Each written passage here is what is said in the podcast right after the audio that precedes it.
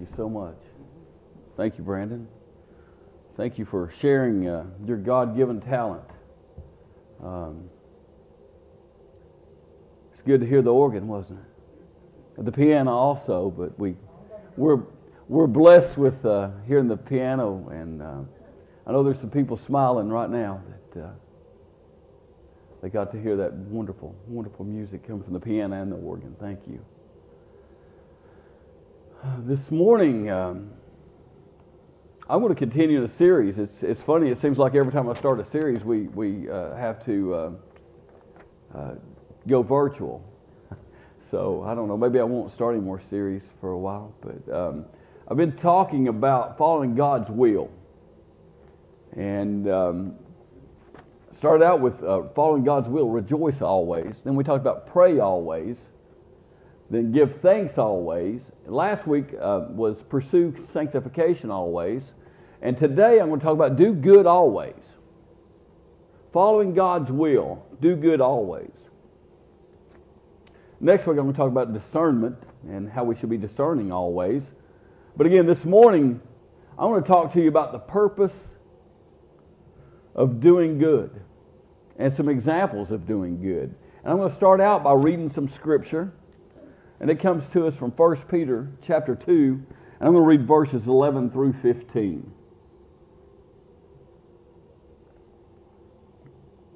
Beloved, I urge you as aliens and exiles to abstain from the desires of the flesh that wage war against the soul. Conduct yourselves honorably among the Gentiles so that they so that though they malign you as evildoers, they may see your honorable deeds and glorify God when he comes to judge. For the Lord's sake, accept the authority of every human instruction, whether of the emperor or as supreme, or governors as sent by him to punish those who do wrong and to praise those who do right. For it's God's will that by doing right, you should silence the ignorance of the foolish. Let me pray. Heavenly Father, again, just thank you so much for allowing us to be here, Lord. Thank you for that, that scripture. Lord, thank you for this church. Lord, I just pray that um, as I speak this morning, Lord, your, your words of, of love flow through me, Lord. In Jesus' name. Amen. Again, following good, good God's will, do good always. Trying to combine good and God there in one word, it does not work. I did my best. That's a bunch of oh no. But again, this morning, uh, again, we're going to talk about doing good.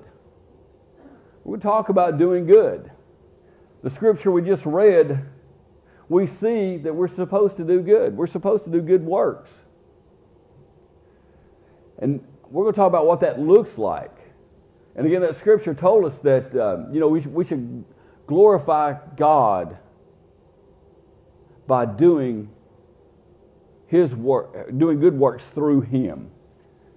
And it talks about how the ignorance of some may be silenced. Again, when they see God working through us, doing good works, they can see the glory of God, not because of what we're doing, but what God has done for us. Again, we're going to take a, a little closer look at the idea of doing good, and I'm going to start out with the purpose of doing good. Why do we do good?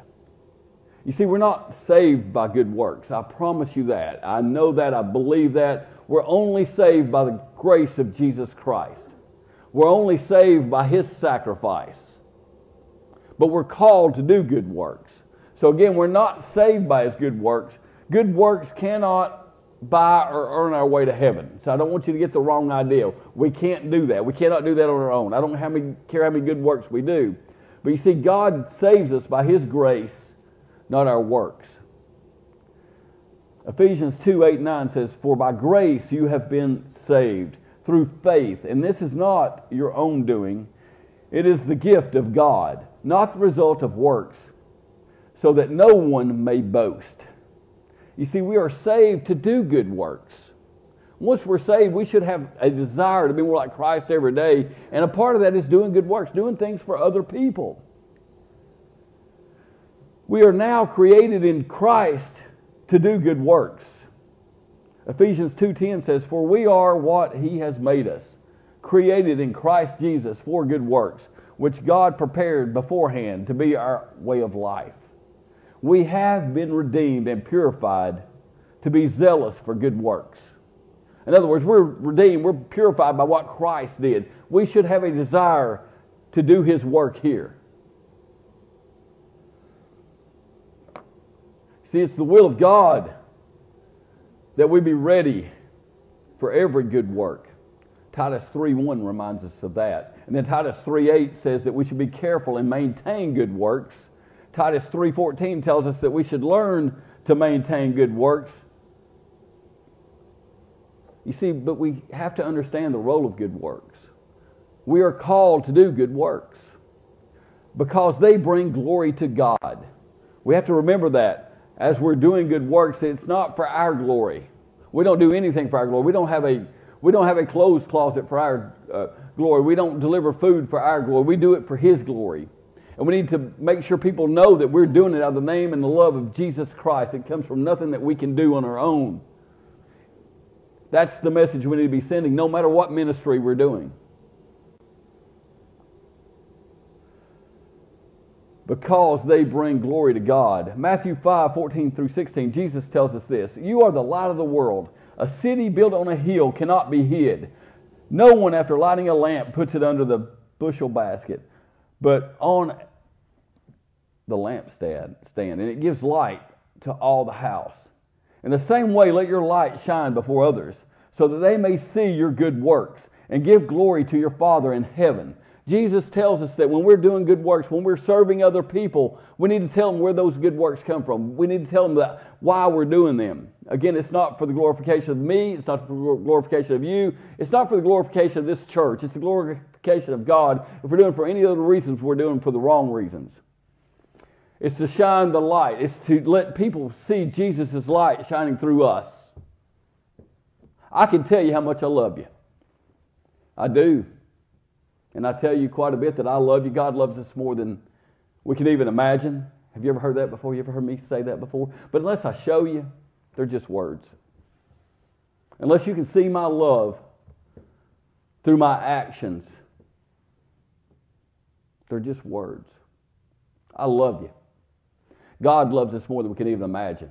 When I say that, I truly mean it, and hopefully you can see those things through my actions. You see, because it's necessary for us to do that to be more like Christ. A disciple is not above the teacher, but everyone who is fully qualified to be like the teacher. In other words, we mirror the way Jesus conducted himself while he was on earth. We allow the Holy Spirit to touch us and work through us, to sustain us while sometimes we get tired doing good works. Sometimes doing ministry can be long and tiresome. If not for the Holy Spirit sustaining us every day, we can't do it.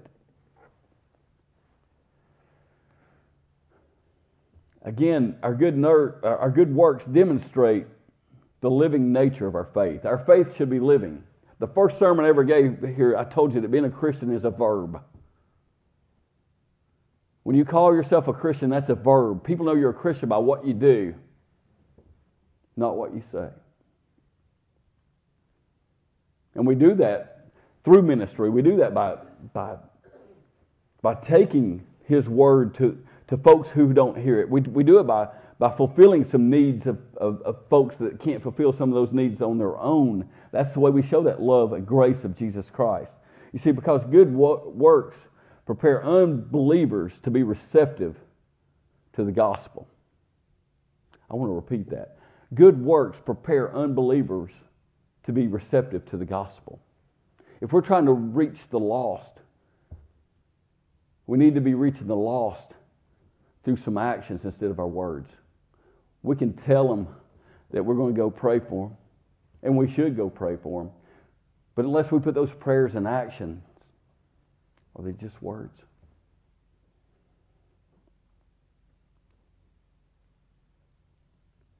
God's calling us to ministry. He's calling us to do these things right now. He's speaking to us right now. That there's things, there's a lot of work out there. There's some lonely people in this world. There's some people that just need some visits. There's some people that just need to know how much they're loved.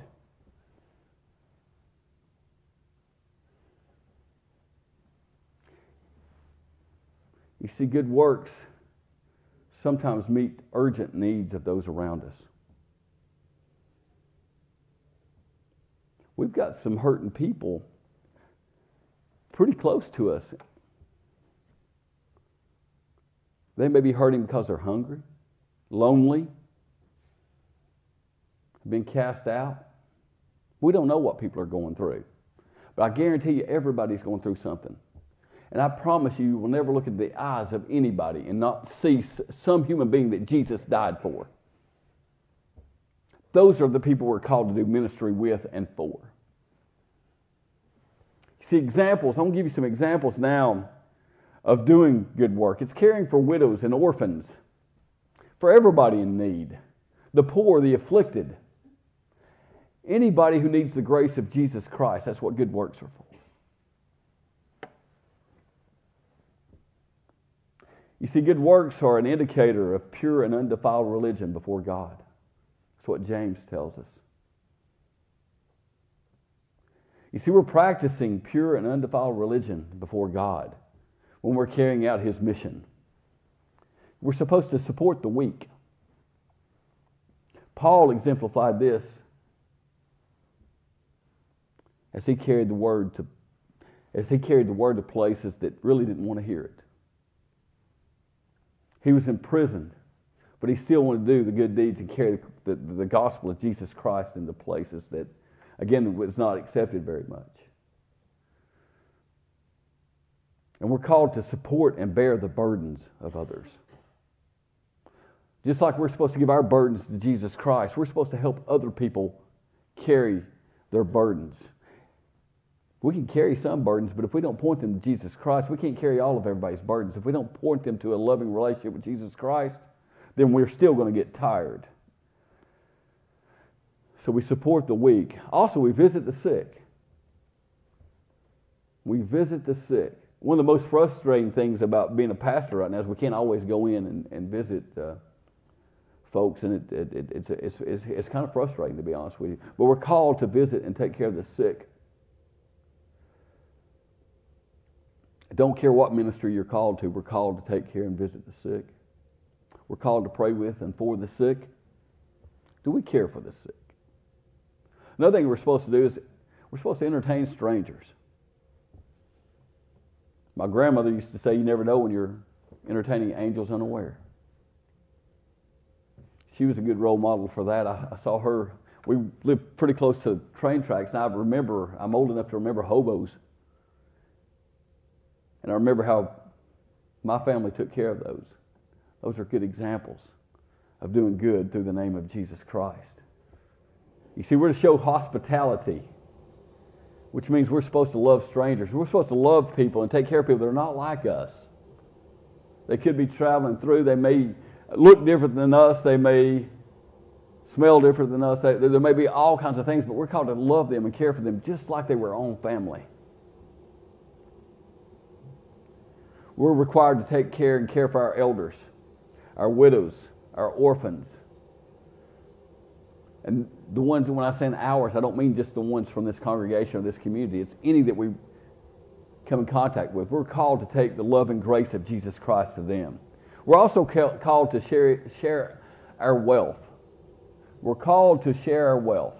Part of being a Christian is being good stewards. We're supposed to, everything we have, God gave us.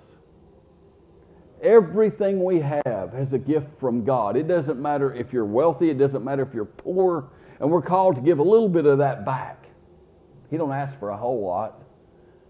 But just like we're required to share our time our testimony, our prayer, and our praise, we're called to share with that. We're spoiled people. I don't know if you realize it, but we are a very spoiled people. I've never in my life, if you define hunger the way uh, organizations that, that operate by feeding the hungry, if you desire, I've never been hungry in my life.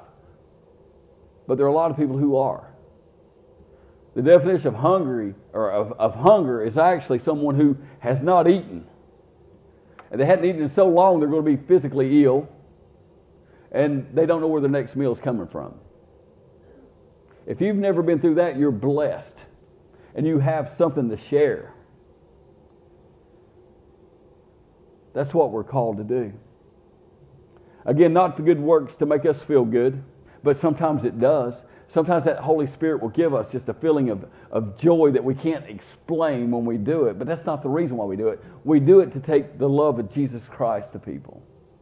We do it to grow to become more like Christ every day. We do it so you can look past my inefficiencies as a person, as a pastor. You can look past those when I show you love and when I can tell you that love came from Jesus Christ, because again, it's nothing that I can do. I can't save you, but I know who can.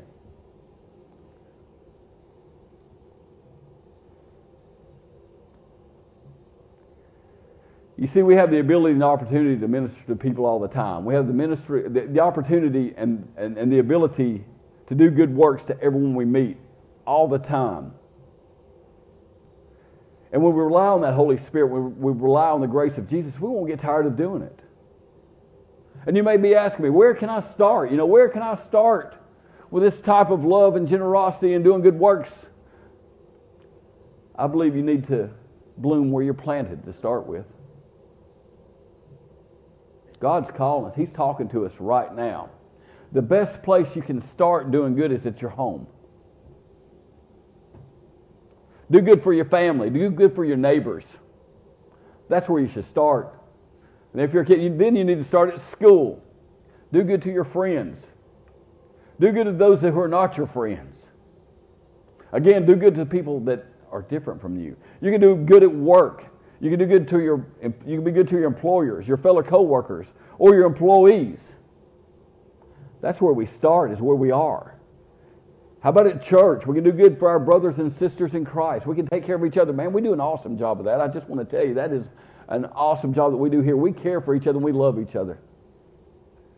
When one of us hurts, we all hurt. I've seen it. And then we can do good in our community. We can do good for the poor. We can do good for the homeless. We can do good for our enemies. We don't have to agree with somebody to do good. We don't have to give them a test to see if they are exactly like us, we can still be good to them. Because our goodness does not come from the, the goodness does not come from Stacy Morgan, I promise you. If I relied on my goodness, I'm going to fail all the time. That goodness only comes through Jesus Christ and the Holy Spirit working through you. That's the only place. Don't get me wrong. You call on me, I, will do anything in my power to help you and walk with you. But if I don't show you the love and grace of Jesus Christ, I can't sustain it. Only He can. You see, doing good can lead to praising God. Praising God on one hand and silencing critics of our faith on the other. So we don't need to be weary or grow weary of doing good. Galatians 6, 9 and 10 says, And let us not grow weary while doing good. For in due season we shall reap if we, are, if we do not lose heart. Therefore we have opportunity. Let us do good to all, especially those who are of the household of faith. Again, we need to take care of each other. I'm going to close just with a few questions to ponder, because again, I like to do that. If you rely on me to answer all your questions, you're going to be uh, you, not much. Uh, well, let's just say you need to ponder some of these and answer them on your own. But at home, are you doing good for your family? Are you taking care of your neighbors? When you're at school, are you doing good with your friends? Are you doing good to your friends? How about the people that are not your friends? Are you still showing them love and grace? At work, are you taking care of all the people around you? Are you lifting them up? Are you showing them the grace of God? How about at church? Again, we do a great job taking care of each other. I could probably tell you that, you know, if you're answering this question, yeah, you, you can, but we still do better. When we think we got it exactly right, we need to practice some more. And are we doing good in our community? Are we doing good by the poor, the homeless, people that don't look like us and agree with us? Are we doing good by them? This morning, if you're listening or if you're here and you hadn't received that grace of Jesus Christ, you don't have that feeling that I can do anything through His power. That you don't have that feeling that maybe, hey, I haven't experienced that grace. I don't know what you're talking about. If you've never experienced that, today is a wonderful opportunity to, grow, to come to a, a, a loving relationship with Jesus Christ. A loving, forgiving, grace filled relationship with Jesus Christ. Again, if you've been on here a while and you, you can't answer all these questions I just asked you, I, I, I pray that you make a decision today to start where you are, wherever it may be and start showing that love and grace to everybody and t- trying to take care of each other's needs. Let me pray. Heavenly Father, again, just thank you so much for this church. Lord, this morning I especially want to thank you for your love and grace. Lord, you made us in your own image, which does not mean we're perfect, Lord. The only way we can become perfect is to strive to live more and more like you every day, Lord. And you sustain us with your Holy Spirit. And when we fall short, Lord, we know that you're there to forgive us. Lord, help us as we go from this place, Lord. Help us show that love and grace to everybody we meet. In Jesus' name, amen.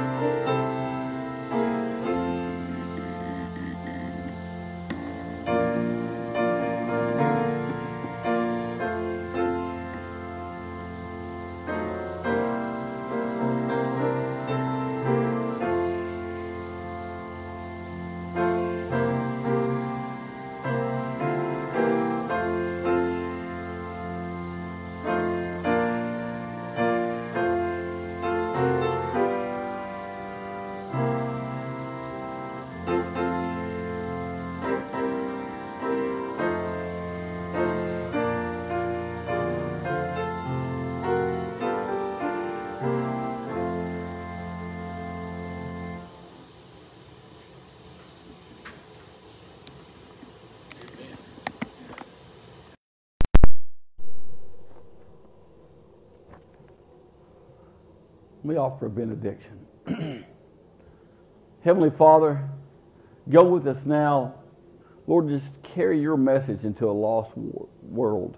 Lord, help us do your good works and take care of each other, Lord, the way you've taken care of us. In the name of the Father, the Son, the Holy Spirit, amen.